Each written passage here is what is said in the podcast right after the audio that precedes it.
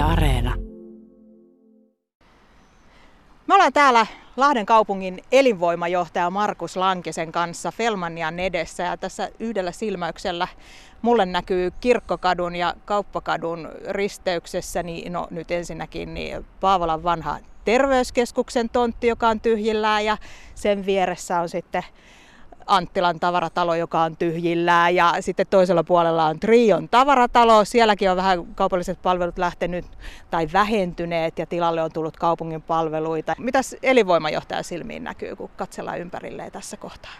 No tietysti ensimmäiseksi mä näen tässä loistavan aurinkopaisteen, että kevät on tulossa, mutta samalla mä näen kyllä tässä kehittyvän ja kasvavan kaupungin loistavia kiinteistökehitysmahdollisuuksia koronan jälkeen on tiedossa, että kivijalkakauppa, myös kostoskeskus Trio on varmasti joutunut ottaa osumaa siinä, että verkkokauppa on kasvanut ja kaikilta osin ikään kuin meidän kaupalliset palvelut eivät saaneet sellaista liikevaihtoa, mitä ehkä normiin vuosina olisi saanut aikaiseksi, mutta erityisesti tällä alueella mä sanoisin, että meillä on myös kaavoitukselliset valmiut täällä paranemassa. Tämä alue tulee kehittymään ja uskon, että me nähdään täällä myös niin kuin uudista rakentamista tosi lähellä ydinkeskustaa.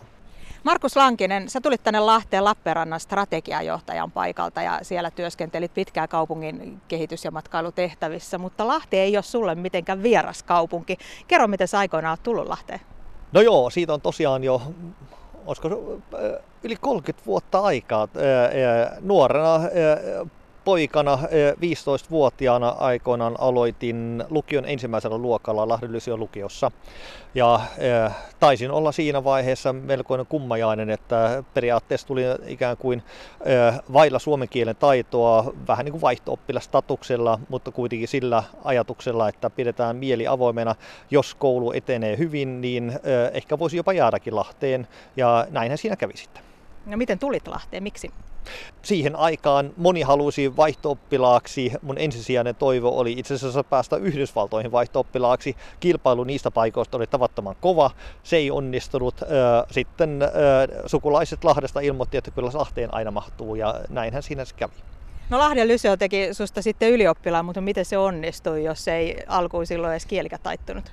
No sanotaan niin, että kyllä alussa mä muistan vielä elävästi, vaikka biologia taisi olla mun ensimmäisiä kursseja, mitä silloin ensimmäisellä periodilla oli, ja en osannut suomea eikä biologiaakaan, niin kyllä siellä sanakirjan kautta jouduttiin entsyymejä ja muita näkökulmia kääntämään, että mitähän tässä mahtaa olla tarkoitus, ja tässä vaiheessakin kiitän kyllä opettajakuntaa siitä, että jaksoivat lukea mun todennäköisesti aika erikoisella tavalla kirjoitettuja ainevastauksia, mutta lopputulos kaikki hyvin.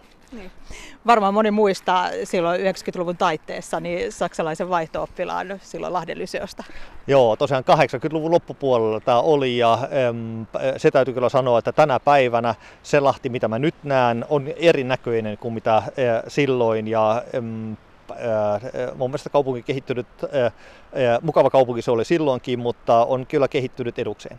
No maailma vei silloin Markus Lankisen muualle ja nyt olet palannut tänne takaisin siis elinvoimajohtajan virkaan. Mitä tekee elinvoimajohtaja? Kaupungissahan on elinvoimapäällikkö ja kaupunkikehitysjohtaja ja sitten on kehityspäällikkö, mitä kaikkea muita. Mikä teidän työjako on ja mitä sinun tontillesi kuuluu?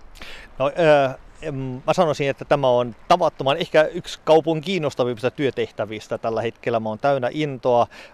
Lahti on ottanut rohkeat askeleet elinvoimapolitiikassa. Muutama main, voidaan mainita vaikka tämä Euroopan ympäristöpääkaupunki, ensimmäinen kaupunki Suomessa ikinä, joka on saanut tämän kaltaista titteliä. Toinen asia, josta kaupunki on ottanut isoja harppauksia kohti tuntematonta voi sanoa näin, on tämä Lahden kuntakokeiluasema. Eli kaupunki ottaa vastuun tällä hetkellä nuorten ja pitkäaikaistyöttömien työllistämisestä. Pidemmässä juoksussa uskon, että koko työllisyyden hoito kaupungin järjestämänä yhteistyössä meidän yritysrajapinnan kanssa, eli elinkeinoyhtiökin kuuluu kaupungin konserniin, niin tästä yhtälöstä syntyy sellainen työkalupakki, mitä harvalla suomalaisella kaupungilla on. Se, mitä elinvoimajohtaja tekee, mun tänä päivänä työkuvat kulkevat käytännössä katsoen niissä asioissa, joissa voidaan vaikuttaa yritysten toimintaedellytysten pitkäjänteisesti, osallistua aktiivisesti sijoittautumismarkkinointiin ja nyt tietysti tällä hetkellä meillä on kansainvälisesti haastava tilanne e-, edessä, eli Lahden yrityksilläkin on ollut pitkään vahvoja kauppasuhteita Venäjään. Nyt ne ovat sellaisessa tilanteessa, että niitä joudutaan vähintäänkin jäädyttämään, jos ei kokonaan ajamaan alas. Ja vastaavasti meillä on, joudutaan varautumaan myös Lahteen on tulossa pakolaisia ja se on meille tärkeää, että me saadaan otettua heidät vastaan sillä tavalla, että elämä voi jatkua väliaikaisesti Lahdessa ja sitten he ovat sitten myös jossain vaiheessa vaikka e, paremmin koulutettuna ja työelämässä toimineena sitten tilanteessa, että voivat osallistua Ukrainan jälleenrakentamiseen. Niin, olet tänään elinvoimajaostossa kertomassa sitten näistä Ukrainan sodan vaikutuksia Lahden kaupunkia Lahden kaupungin elinvoimaan, niin mitä se sitten tarkoittaa kaupungin kannalta nyt nämä vaikutukset, että monin tavoin ja monille eri osa-alueille tämä sota vaikuttaa? No mä sanoisin niin, että jos olisi pitänyt lyödä vetoa siitä vaikka viisi viikkoa sitten, että syttyykö Euroopassa sota, tuleeko meidän toisen maailmansodan jälkeinen suurin pakolaisaalto näin nopeasti. Mä veikkaan, harva olisi lyönyt vetoa tällaisen kehityksen puolesta.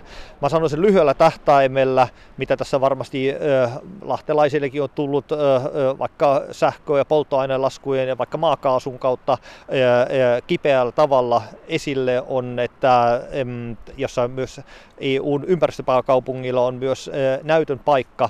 Me joudutaan hakemaan ratkaisuja, että me päästään nopeammin irti fossiilisista polttoaineista kuin mitä ehkä hetkin aikaa vielä sitten kuviteltiin.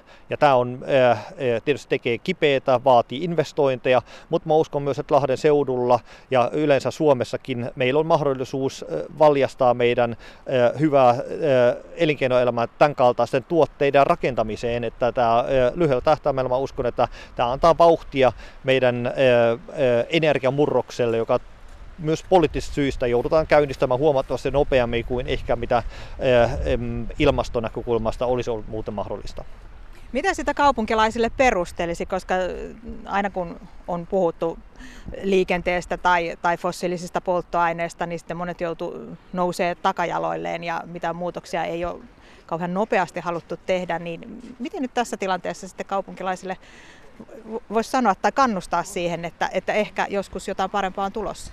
No mä sanoisin, että huoltovarmuuden varmistamisen näkökulmasta uskon, että tällä hetkellä vallitsee laaja yhteisymmärrys siitä, että tämän kaltaisen ratkaisun joudutaan tekemään nopeallakin aikataululla ja pitkässä juoksussa. Ja tässä uskon, että myös Lahden seutu on hyvässä tilanteessa monen muuhun kaupunkiin verrattuna. Tämä ei tarkoita vaan meidän tapauksessa vain sitä huoltovarmuuden rakentamista ja siihen liittyviä investointeja, vaan se tuo myös käytännön työmahdollisuuksia Lahden seudulla. Ja tämä on meidän näkökulmasta positiivinen asia, jos tässä tilanteessa nyt voi jotain positiivista mainita. Yliopistoyhteistyö kuuluu myös tontillesi ja tällä Ukrainan sodalla on vaikutusta myös siihen. Kyllä, Lahden alueen oppilaitoksilla on hyvät osaamiset ja hyvät perinteet myös siitä, että täällä on koulutettu kansainvälisiä tulevaisuuden huippuosaajia. Ja mä uskon, että tämän kaltainen tuotevalikoima ja palveluita, ja, niillä on kysyntää varmasti myös jatkossa ja ihan lähikuukausinakin. Uskon, että moni nuori, joka on joutunut nyt sotaa pakenemaan, niin tämä voi olla Lahden kannalta myös hyvä kehitysapu sillä tavalla, että mitä voidaan tehdä sellaisten ihmisten hyväksi, jotka tulevat tänne pakolaistatuksella, niin sijoituskoulutukseen on melkeinpä maailman tilanteesta riippumatta aina hyvä sijoitus. Elinvoimajohtaja Markus Lankinen, työnsarkaa varmasti riittää ja hyvä, että järjestyi kiireisellä aikataululla tähän haastatteluun aika, mutta mikä on niin henkilökohtainen tavoitteesi? Missä haluat onnistua? No joo, Lahti on urheilukaupunki. Me tietysti me tässä vaiheessa toivoisin, että pääsi taas juoksemaan meidän koiran kanssa äh, Lahden loistavia lenkkimaastoja ja muutama kilo vähemmän, jos mä saisin tässä kevään kuluessa hoidettua, niin tämä on yksi näkökulma. Ja tietysti se, että uskon, että äh, Lahden työttömyyden osalta meillä on äh, merkittävässä määrin vielä petrattavaa siinä, että Lahden työllisyystilanne ei ole sellainen, joka on Lahden kannalta ja lahtelaisen kannalta hyvällä mallilla ja sen eteen pitää tehdä töitä. Ja mä uskon, että meillä on loistava tiivi tekemässä sitä myös. Koska sovitaan sitten tapaaminen, että tarkastetaan nämä kilot ja sitten nämä työllisyysluvut? No se pitää vielä siirtää sitten vaikka kesän jälkeen sitten. Kiitos. Kiitos.